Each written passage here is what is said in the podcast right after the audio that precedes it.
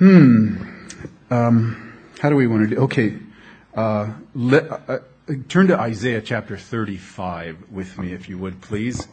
And actually, I'm going to have you all stand back up out of reverence to the Word of God. If you'll turn to Isaiah chapter 35, and we're going to read two verses there, and then we're going to turn to 1 Thessalonians chapter 4 and read a handful of verses there. Isaiah chapter 35, and we're going to read verses 8 and 9. As Isaiah the prophet is speaking, inspired by the Holy Spirit, and he says in verse 8, "A highway shall be there, and a road, and it shall be called the highway of holiness. The unclean shall not pass over it, but it shall be for others. And whoever walks the road, although a fool, shall not go astray. No lion shall be there, nor shall any ravenous beast go up on it. It shall not be found there, but the redeemed shall walk there." You'll turn to 1 Thessalonians chapter 4. 1 Thessalonians comes right before 2 Thessalonians. That's a bit of a joke there, just kind of a little bit. So, 1 Thessalonians chapter 4, if you get to Timothy, you've gone too far. Get past Colossians and you're right about there. It's page 1416 in my Bible. All right, 1 Thessalonians chapter 4. Verse 1, again, Paul writing to the church in Thessalonica, inspired by the Spirit of God, writes, and he says, "Finally then, brethren, we urge and exhort in the Lord Jesus that you should abound more and more, just as you received from us, how you ought to walk and to please God. For you know what commandments we gave you through the Lord Jesus. For this is the will of God, your sanctification, that you should abstain from sexual immorality, that each of you should know how to possess his own vessel in sanctification and honor, not in passion of lust, like the Gentiles who do not know God, that no one should take advantage and defraud his brother in this matter, because the Lord is the avenger of all such, as we also forewarned you and testified." Here it is now. "For God did not call us to uncleanness, but in holiness." Would you pray with me? Father, thank you for the word this morning. Thank you, God, for this particular principle of holiness and the reality that at this very moment in heaven, the angels are flying around your throne and they are crying, "Holy, holy, holy is the Lord God Almighty, who was and is to come."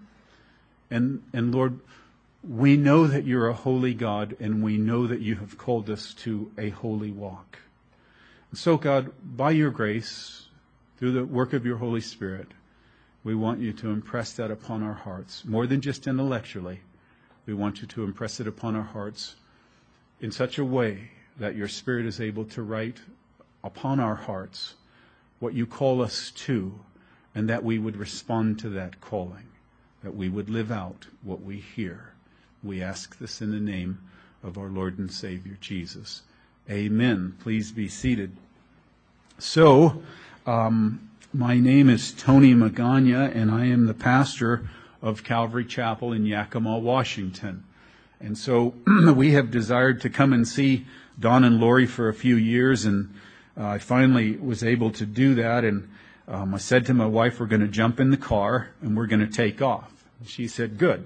So what's the itinerary?" And I said, "There is no itinerary." She said, "What's the schedule?" I said, "There is no schedule. Where are we staying?" I said, "I don't know. We'll find out when we get there." Now, if you know my wife, that's not the way she does things. She's very task-oriented, objective, oriented, getting the job done. And so it was fun to watch her for the next couple of days work through that. I, on the other hand, am just the opposite. I say, let's just go and see what happens, and God will take care of us. So it's been fun to see it play out. And here we are about a week later, and it's been fun. We've been traveling across the country, 3,400 miles later. Here we are. And I got to tell you this about the South. I was here in the South back in the 70s, and I was in the military, and I was at Redstone Arsenal and all. And I forgot how many churches you guys have down here. You guys are out of control, okay? There's not that many people to have that many churches. It's impossible. I mean, there's a church on every corner. And the names, I mean, you guys have got to the point where you've got to get names for the churches. They're just, you've run out of Baptists. You've got to drop the Baptist thing, go on. Anyway, I love the fact that there are that many churches. There's some massive, massive churches down here in the South. And so we visited some friends in Arkansas, and we're kind of coming across the top of Mississippi and Alabama, and just, we marveled. I mean, there are some massive buildings out here. Lots of believers. Praise God, huh? We sure need believers these days. And so we've been traveling and just enjoying it. I want to tell you real quick, my wife, who was the worship leader this morning, we've been married for about 30 years, and we're still madly in love after all this time. We have two girls, two daughters, and they're 26 and 27, and both are going to school and college up in Western Washington. And so I pastor a church in a town called Yakima, and you know, we've got a good little group there and stuff. And I told our assistants, I said, I'm leaving, and you better get some teachers for me. And so they said, how long? And I said, get 4 of them. And their eyes got kind of big, and they said, you've never done this before. And I said, I know, isn't that fun? And they said, no, not really. We don't want you gone that long. When you leave, the numbers go down and people get skittish. I said, well, that's not my problem. It's not my church. I'm just a steward. I don't own it. They're not my sheep. That's God's problem. And they didn't like that. And so anyway, I said, hey, get me 4 speakers. They lined up 4 guys and then some guys for our Sunday night service. And then they said, when are you coming back? And I said, well, just make sure if you need a 5th speaker, you're able to find one. And then I said that kind of playfully, tongue in cheek. And then my assistant took me aside just before we left, and he said, you are coming back, right? And I know this fellow. We've been together for a long time. And I said, maybe, and then walked away. And there's a part of that in me that says, you know, I love to travel. And I think all us guys, we like adventure, don't we, guys? We like the idea of adventure. We want to sail the 7 seas and see the 7 great wonders of the world. And we want to conquer all, don't we? I mean, that's just, it's in our heart to do that. And I haven't been able to travel in a long, long time. And so to finally break loose and just take off. By the way, this guy in our church, he gave us his Cadillac to drive. Is that not the coolest? So we're driving down the road in this big old boat of a car. You know, we have like a Honda, and here's this Cadillac. I'm looking back wondering if I'm, you know, is the rest with us? I mean, is that back coming with? And anyway, so it's been great. It's like driving a boat down the road, and we're nice and comfy. We have not turned on the radio one time in this trip. We've not plugged in a CD. We've just kind of spent time together, and it's been a lot of fun. So, let's see, there's a couple of greetings down south here I've learned. There's like, hey, right? Everybody's, hey, hey. You know, on the West Coast, we're like, what's up, dude? Hey, you know, whatever, surf's up or whatever. But out here, it's just, hey. Okay. And then there's like roll tide. Right? So I said to this gal, I was over having breakfast with Dawn, and I said, so what's this thing with roll tide? She was like, look, you're not from around here. Right? I'm not. She says, when you want to kind of break the ice and whatever, you say roll tide. And I was like, oh, okay, so let's try it. I'll say, roll tide. Roll tide. And then the other one is war eagle. Right? I got the other one, right? A friend of mine in the DEA, he's from, he went to Auburn, you know, University. And so he told me all about the eagle and flying around and that particular thing. I guess the poor thing ran into a window this year. Did you guys hear about that? So war eagle. And don't take that, you know, pray for the eagle, I guess. See, I'll make you mad and tell you I'm a USC fan, but just. I was in Arkansas visiting. I am going to get to the message. I was in Arkansas visiting a friend. He's a pastor over there, and I said, boy, didn't USC come to Arkansas and beat them like 44-0? And he said, no, it was 44-7. Oh, okay. Well, that's good. Good for you. You got 7. And anyway. I want to talk to you this morning. By the way, we love Don and Lori. We just absolutely are some of our closest friends, if not closest friends. And there's very few people that we get around that we feel like we just pick up the conversation where it was the last time we saw them. There's like no time in between. And so we've just absolutely loved it. I said to my wife, we're going to Don and Lori's. That's the destination. And so we made it, and it's been absolutely wonderful here. You guys have a great community. We love everything about it. We were sitting on their back porch, and I took a little video with my camera. And I sent it to my daughters, and both of them texted back within 5 minutes, and they said, "When do we move?" And the thing is, they're adults. It's like, you don't live with us anymore. And in fact, when we were leaving, they said, "We will be at the house when you leave to go with you." And I said to my wife, "Well, your husband aware that you're coming on a road trip with us?" "Nah, forget him," she says. "You're not going without us," and all. And so anyway, let's talk about this issue of holiness. And we live in an era and in a time when it seems to me, and this is just my personal opinion, and I'm nobody, but it just seems from where I'm standing, that Christians are really exercising their liberties in the body of Christ. And Paul says, both in 1 Corinthians chapter 6 and in 1 Corinthians chapter 7, or 10 rather, that we get to exercise our liberties. He says, we have all liberties in Christ, but not all liberties are expedient and not all liberties are helpful, but we do have all liberties in Christ. And that means freedoms. We have all freedoms in Christ. You have freedom. If you want to, go out and express that freedom, and it's not sin to you, you can in fact do that. But I think we live in an era and a time that Christians are exercising too much freedom, and they're using that freedom under the guise that, we have liberties in Christ, but there's an exchange with that. If you say, "I'm going to go, I'm going to go have a beer," and if you drink, that's between you and the Lord. I gave it up a while back, and I just don't do it anymore. Because as I watch and see, the end product is not good. Now you say, "Well, I might have a beer, but I don't get drunk." Well, good for you. You say, "I might have a glass of wine, but I don't get drunk." Good for you. And I'm not trying to condemn you. I understand that. Enjoy yourself. If it's not sin to you, it's not sin to you. You're free. Enjoy your freedom. However, let's say you go out into a restaurant and you have a beer out there and some young Christian sees you. Well, and they go, "Wow, that's so-and-so. Isn't that Lance? And doesn't he go to Calvary Chapel? And wait a second, I'm stumbled because I see this guy drinking beer and I thought he was a Christian. Now, Lance is over there having his beer saying, 'Hey, but I don't get drunk and it's all cool.'" But all of a sudden they've just stumbled somebody and they're completely unaware of it. Lance has no idea what's happened, but nonetheless it's happened. And in expressing those freedoms, there is the stumbling of the younger brother. And I think that when we say, "I'm going to express my freedoms, I'm going to enjoy my liberties," the danger is that, and the danger of moving away from holiness. And I think that there is this wonderful power to be had in this environment of holiness. God is a holy God. Now, I hope that's not news to you. God is a holy God.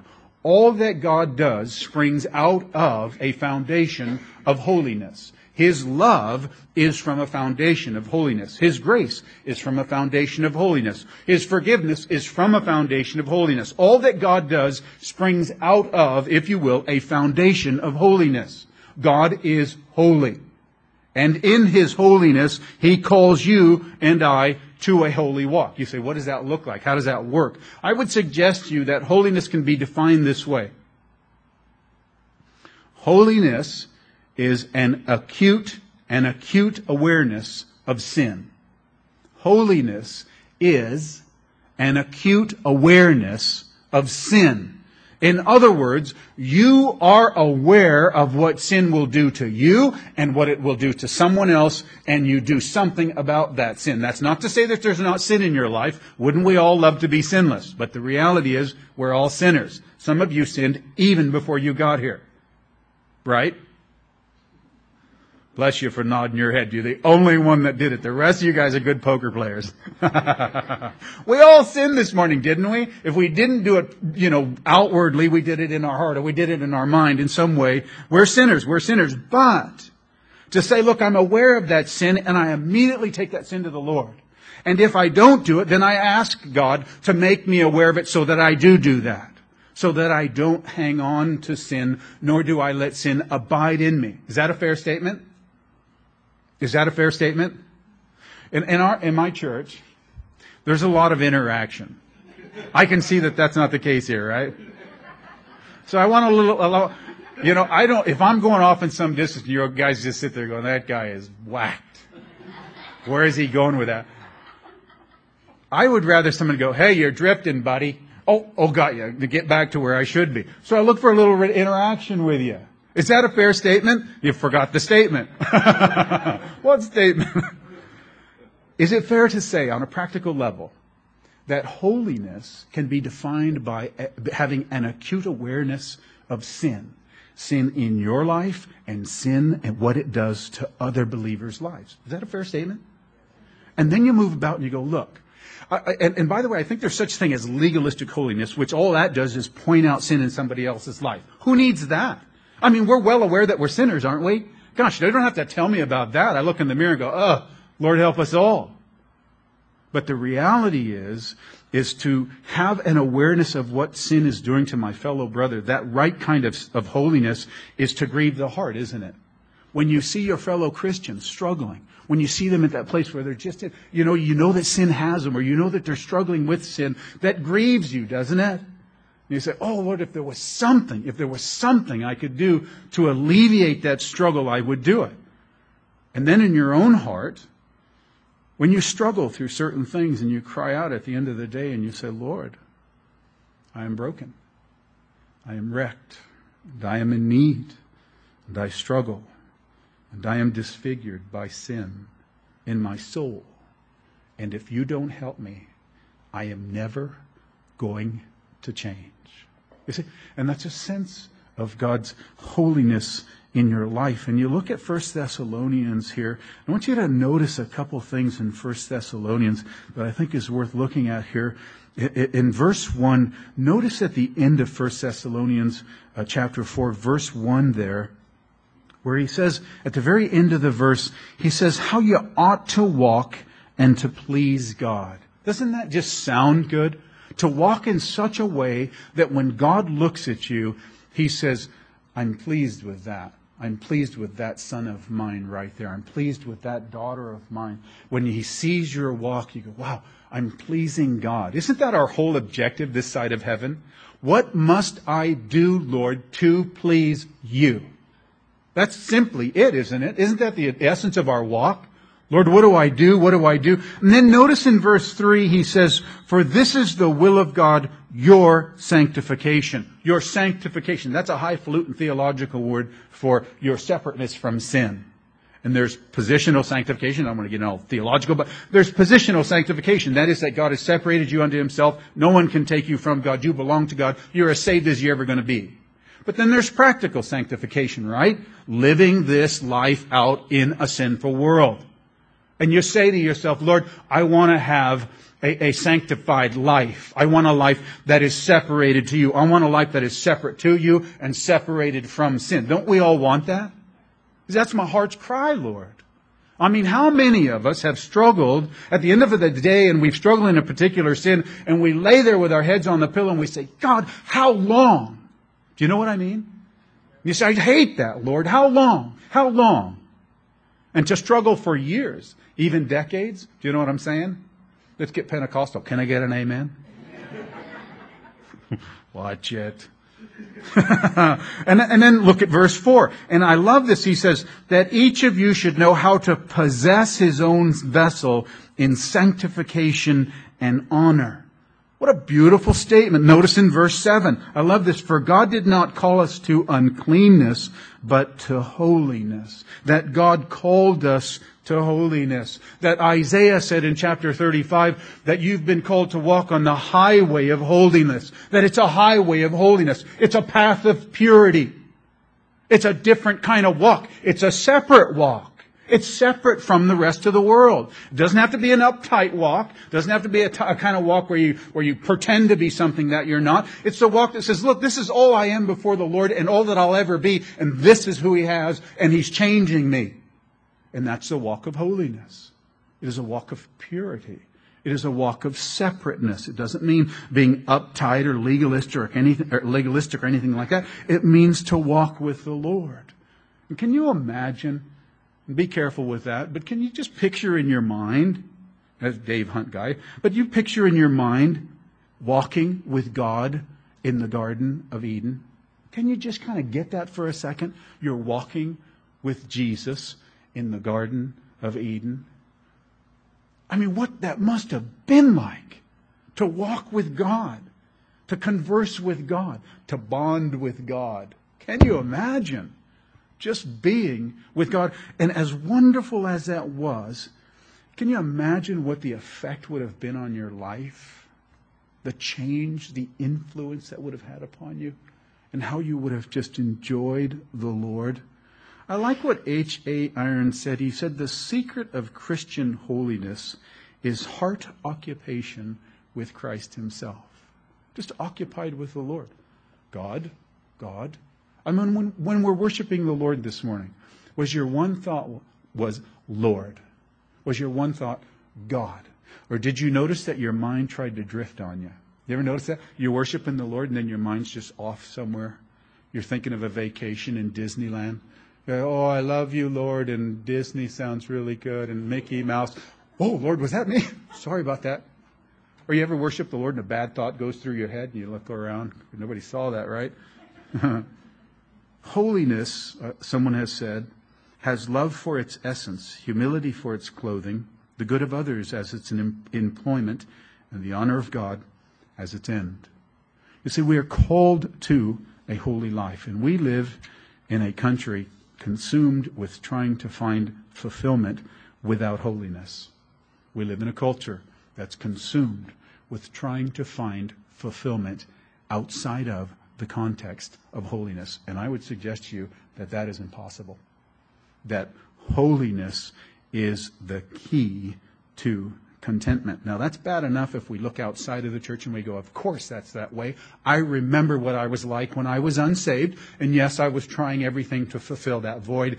Got saved, came in the church, and then the Lord said, hey, I want you to walk a different kind of life. Well, what happens when that same culture that's outside in the world comes into the church and infects the church, and all of a sudden you find Christians that are unhappy and they won't live a holy life? And all of a sudden the value of the church degrades. Have you noticed how irrelevant the church has become? I mean, we're a big group, but we're having very little effect. I would suggest to you the reason we're having a very little effect is because we're no longer holy.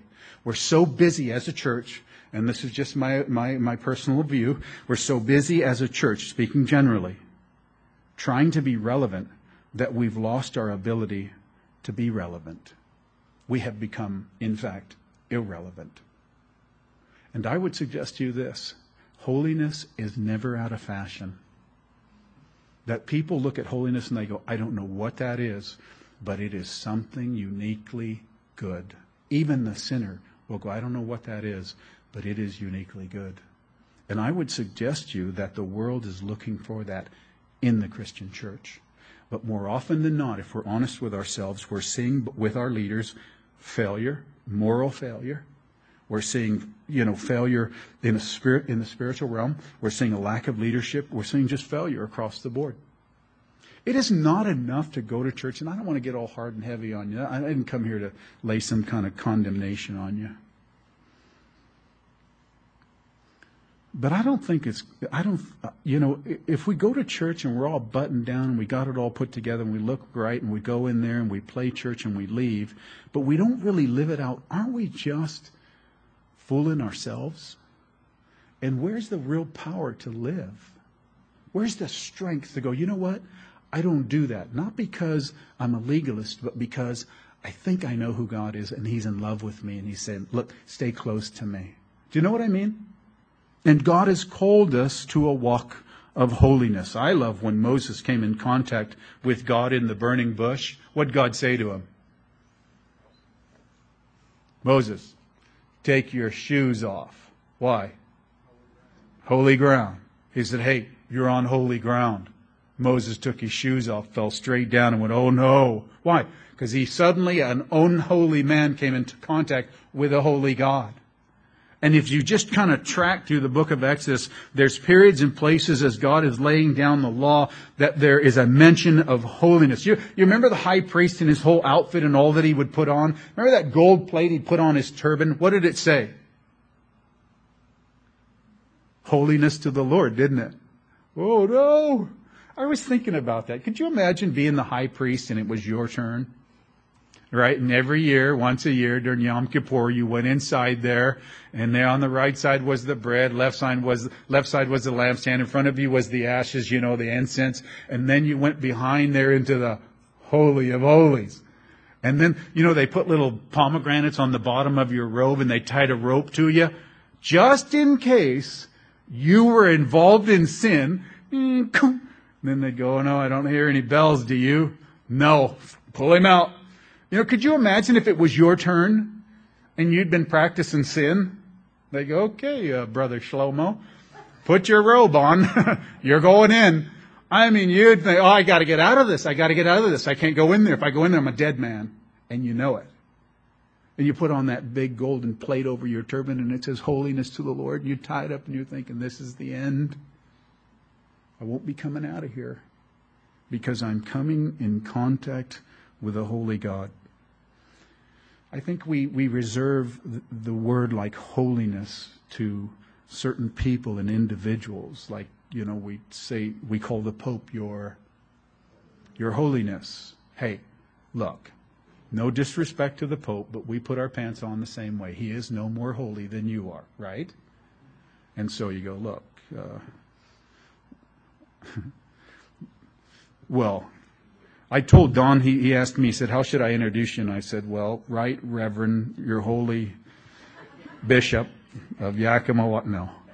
But, you know, I think, you know, we say holy, was saints, great old saints of holiness. But, gosh, aren't we called to be saints of holiness? Hasn't God said, 'Look, I saved you by the blood of my Son, and I call you to a holy walk'? Isn't that just the reality of what God is doing? And then he says, "Look, separate yourself now. Separate yourself unto me." And you know, I think that maybe that's been lessened a little bit in the churches. I don't know. I speak of just from my own position. It seems like we live in such an immoral culture, and that culture has managed to infiltrate the church to such a degree that when one speaks of holiness, it's almost as if it's unattainable. And yet God calls us to be holy. Clearly, we are called to be holy. So, here we are then, saying, "Lord, we've got a problem. I'm not holy." Now, I'm not talking about positional sanctification. I'm talking about practical sanctification. And you know, the reality is that God calls you to be holy. And it's difficult for God to bless and to use what is not holy. And so we arrive at a place where we say, "Lord, make me holy." And I think that, you know, you look at you know, Lot's life, and you look at his wife. And, you know, they're calling him out of Sodom and Gomorrah, "Get out of Sodom and Gomorrah." And, you know, as they're leaving, what does the wife do? She looks back, right? And she's lingering after sin when she should have been hastening after holiness. And so, you know, that lingering caused her to long for something, and she became a lasting monument to what sin will do to you. Now, our call is to walk this walk of holiness. And so, having said that, I think we have to ask ourselves, how does that look? What does it sound like? You know, and all. And I think, you know, we get back to that issue of hatred of sin, sensitivity to sin. And I think it behooves you and I to pray, "Lord, make me sensitive to sin. Make me sensitive to the effects of sin." Because I think in the church today, if we're honest, we would all like to be holy, but the reality is there are issues of sin in our lives that we've allowed to camp there for a little while. And God says, "Look, if you'll give that to me, I'll take that out of your life." And some of us need to do that for the sake of others. Is that a fair statement? That I think people are just looking around to see if it can actually be done. That maybe we've all kind of settled for something that's less than what God has called us to. And then the Lord is saying to maybe you or you or you. And he's saying, "Look, step out. Be separate. Be different. Get that sin out of your life. Don't compromise with it anymore. Don't allow it there. Get it out of your life." Whatever that may be. It may be something you set before your eyes. And the Lord says, "Look, I want you to get that out of your life." Well, you say, "What? I just go to PG-13 movies." God says, "I don't want you to do that, though. I don't want you to do that. If those people do that, that's fine. They can do that. I don't want you to do that." And God calls you out. He's calling you out. He's saying, I want you to be separate. Other things you may do that are not sin to somebody else, but the Lord is saying, look, that's now sin to you, and I want you to do something about it. And then you respond to it. And then somebody else looks at your life and goes, I'm not sure what's happening, but that person over there is changing. Now, it would be silly for me to say, now you go do that. Because we're not able to, right? It's that fleshly nature. It's like saying, flesh, kill the flesh. The flesh doesn't want to die, right? So we got to go into our prayer closet. Oh, right there is grieving, isn't it? You got to go into our prayer closet, then do what? Close the door, get down on our knees, begin to pray. How many of us are always grieved when we say, you should be praying more, Christian, right? Doesn't that give us all a little bit of... We're all immediately condemned a little bit because we know we're not praying enough. But may I suggest to you that just go do it anyway. Just get on your knees, take your old fleshly bag of bones, and force him down on the carpet. And when he starts crying about it, keep him down there and begin to pour out your heart to the Lord. I would suggest to you that the Lord is just waiting for you to do that. Let me say this just by way of clarity. Most of us have devotions every morning, right? That's what we do as Christians. We have our devotions. And they may last 10 minutes, 15 minutes, half hour, whatever. I think that's all great. But I would suggest to you that you can't live off of that. That God is saying to you, look, that's great, that's wonderful, but I want you to come away with me. It's like this friend was in my office a while back, and he says, I could not believe what my wife said to me the other day. It's a true story. I said, what'd she say, Dave? She looked me right in the eye, and she said, we just don't spend any time together. And he said, look, I get up with her. I help her with the kids. We have breakfast together, often lunch together. We have dinner together as a family. We're together all the time. And we go to bed and wake up together. I can't believe that she said, I would like to spend a little time with you. And I looked at him and got this grin on my face. And that's hilarious, man. Because that's exactly what the Lord said to me the other day.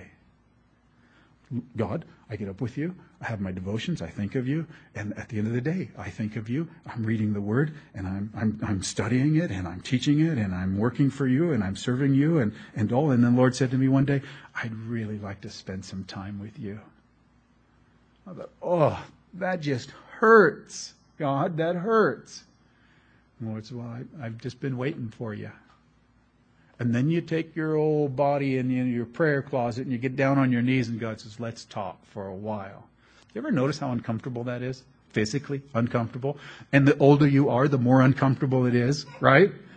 And so I've got this prayer mat that I've doubled over in my office, and that's what I use for my knees.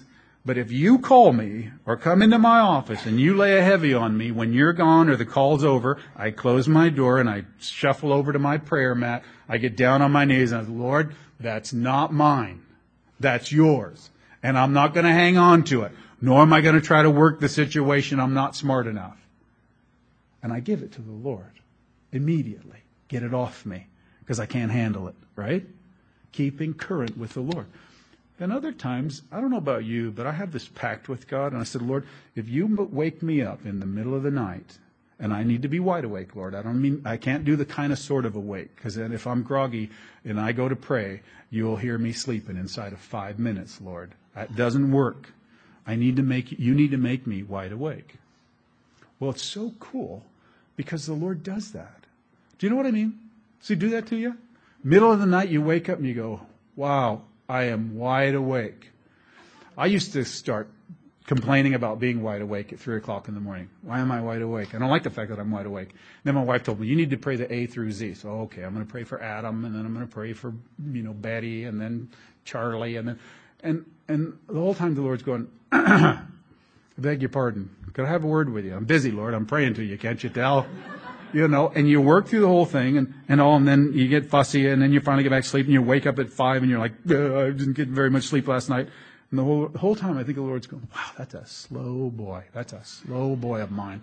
He's a pastor too, right? And then it's like the Lord went, that's me. And I've been trying to get your attention that way. And then you go, oh, wait a second. And you get up. and you start talking to the Lord. When nobody else is around, you begin to pour out your heart. And God says, look, I was waiting for you. And what does God do with that? It doesn't just change your prayer life. God changes you. And he says, look, the longer you spend with me, the more I'll change you. You want holiness? Be with me. I'm the holy God. You want to change? Spend time with me. I'll change you. I'll make you different. And all of a sudden, that prayer life takes on a whole nother flavor to it. And you're glad that God wakes you up. And you're glad that he points something out to you. And you're glad that he does it. And you get up and you go, oh man, wow, thanks. And then you just lay it out before the Lord. And what happens?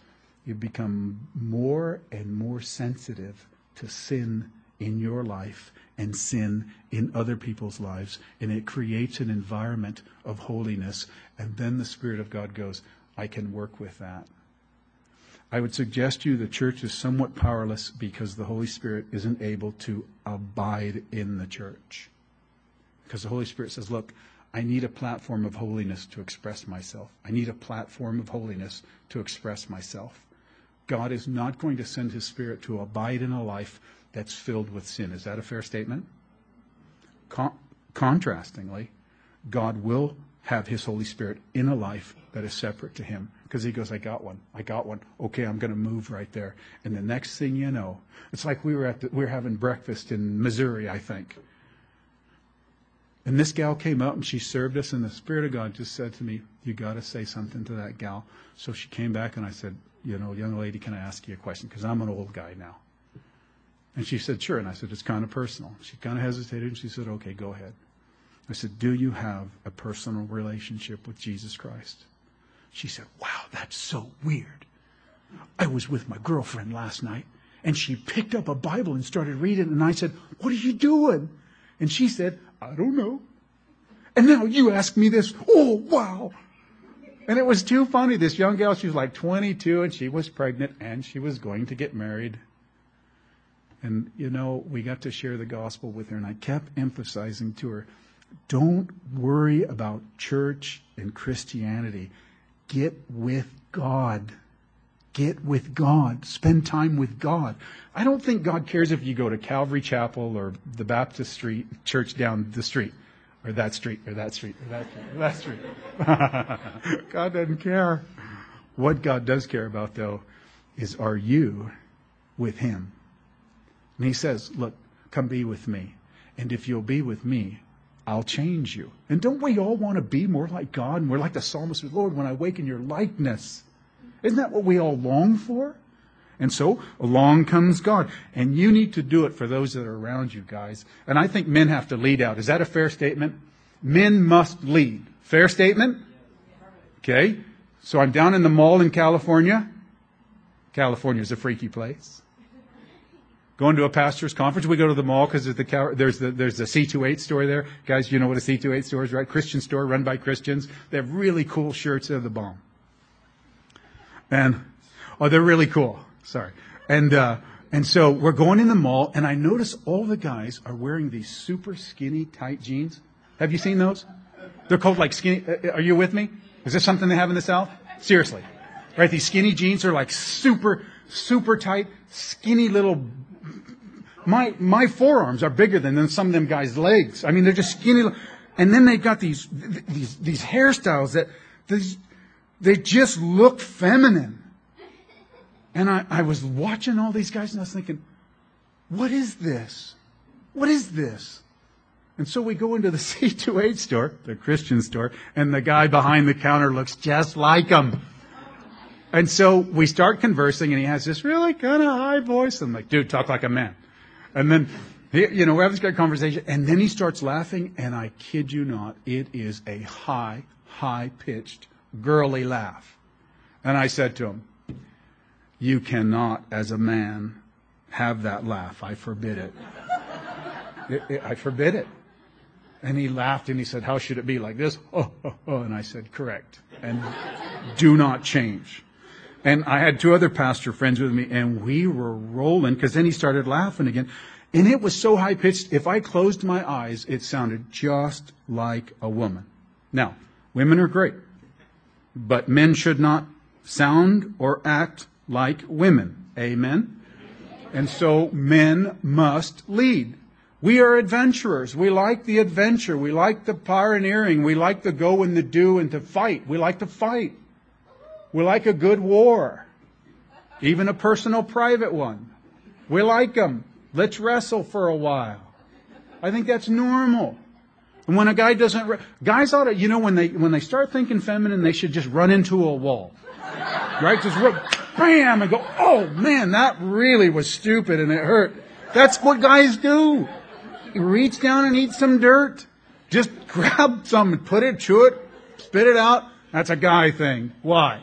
You know, go watch some football or something. WWF, whatever it is. Watch something manly. Go kill something. Do something. Not another man or woman. But, you know, go be a man. And I think that God is saying to us men these days, in these last days, God is saying to us, men, I need you now more than ever. I think being a Christian these days, and I'll wrap up, I think being a Christian these days is a lot like voting. You notice how many people don't vote? How few people vote these days? I think being a Christian's like that.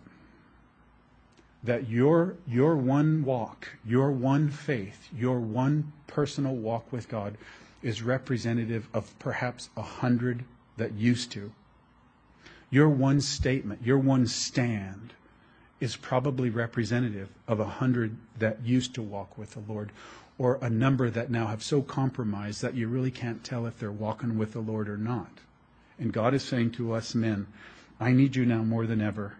And the thing has become so precarious, and the church is on the brink of capitulation from her position and her responsibility, that God is saying to men, I need you to man up now. And manning up with God is not about going out and being macho. It is about being man enough to get down on your knees. It is about being man enough to say, I am going to get up. I am the quietness of the morning, and I'm going to go into some prayer closet. I'm going to close the door, and I'm going to get on my knees, and I'm going to put my head down on the carpet, and I am going to tell God, I need Him to change me. I need to be different. And my past life is unacceptable. And my lukewarm Christianity is just not going to do. And all the little sins that are always around me must come to an end. It's not okay to look at that girl. It's not okay to make that look, to take that glance, but rather to say to the Lord, I don't want to look, and you need to make me that way. And there's other things I want to change too. I don't want to look at certain things on TV. I don't want to read certain things. I don't want to say certain things. And I don't want to hang out with people that do. I simply want to be separate for you. God says, I've been looking for you. I have been waiting for you. Now let's do this thing. And other people will look at you and go, that's a holy person. They're different. They're separate. May I suggest to you men, and those of you that are parents, your kids need you to be holy. They absolutely need you to be holy. Those of you that have grandchildren, they need you to be holy. Be holy for their sake. Prove to your fellow Christian that it can be done. And there are really only two kinds of people at the end of the day. Those that are longing to be holy, and those that are content to not be holy. Spurgeon said this, of all the griefs the church ever feels, the keenest is when those who once stood in her midst dishonor the name of Christ by unholy living.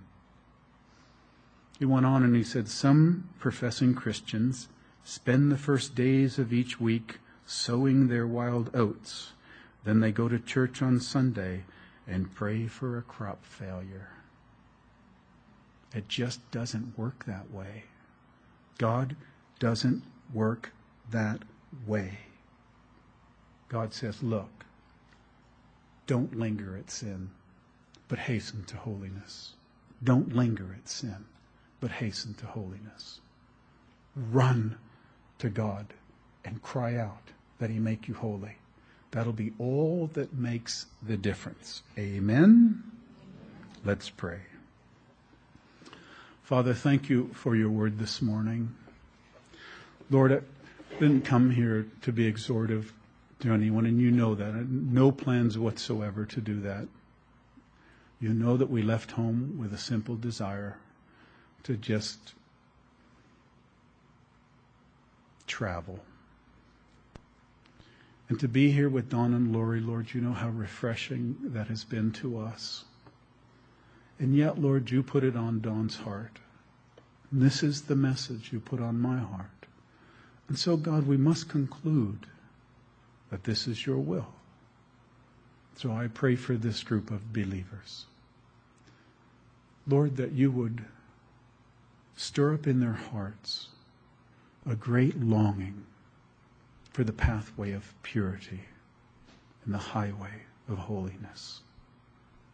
And that you would do it in such a way that legalism wouldn't creep in, burdensome wouldn't creep in, condemnation wouldn't creep in, but just that acute sense of sin and then a response to it, that you would create a deeper sensitivity to its presence, a hatred for it, and a longing for its removal.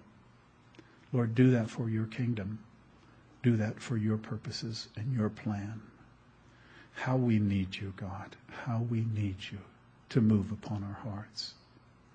Lord, thank you for your faithfulness. And God, in praying this, I in no way want to imply that this is not a group of people who are, and in fact, actively seeking you and your holiness. And Lord, bless them for it. I pray this in Jesus' name. And everyone said, Amen.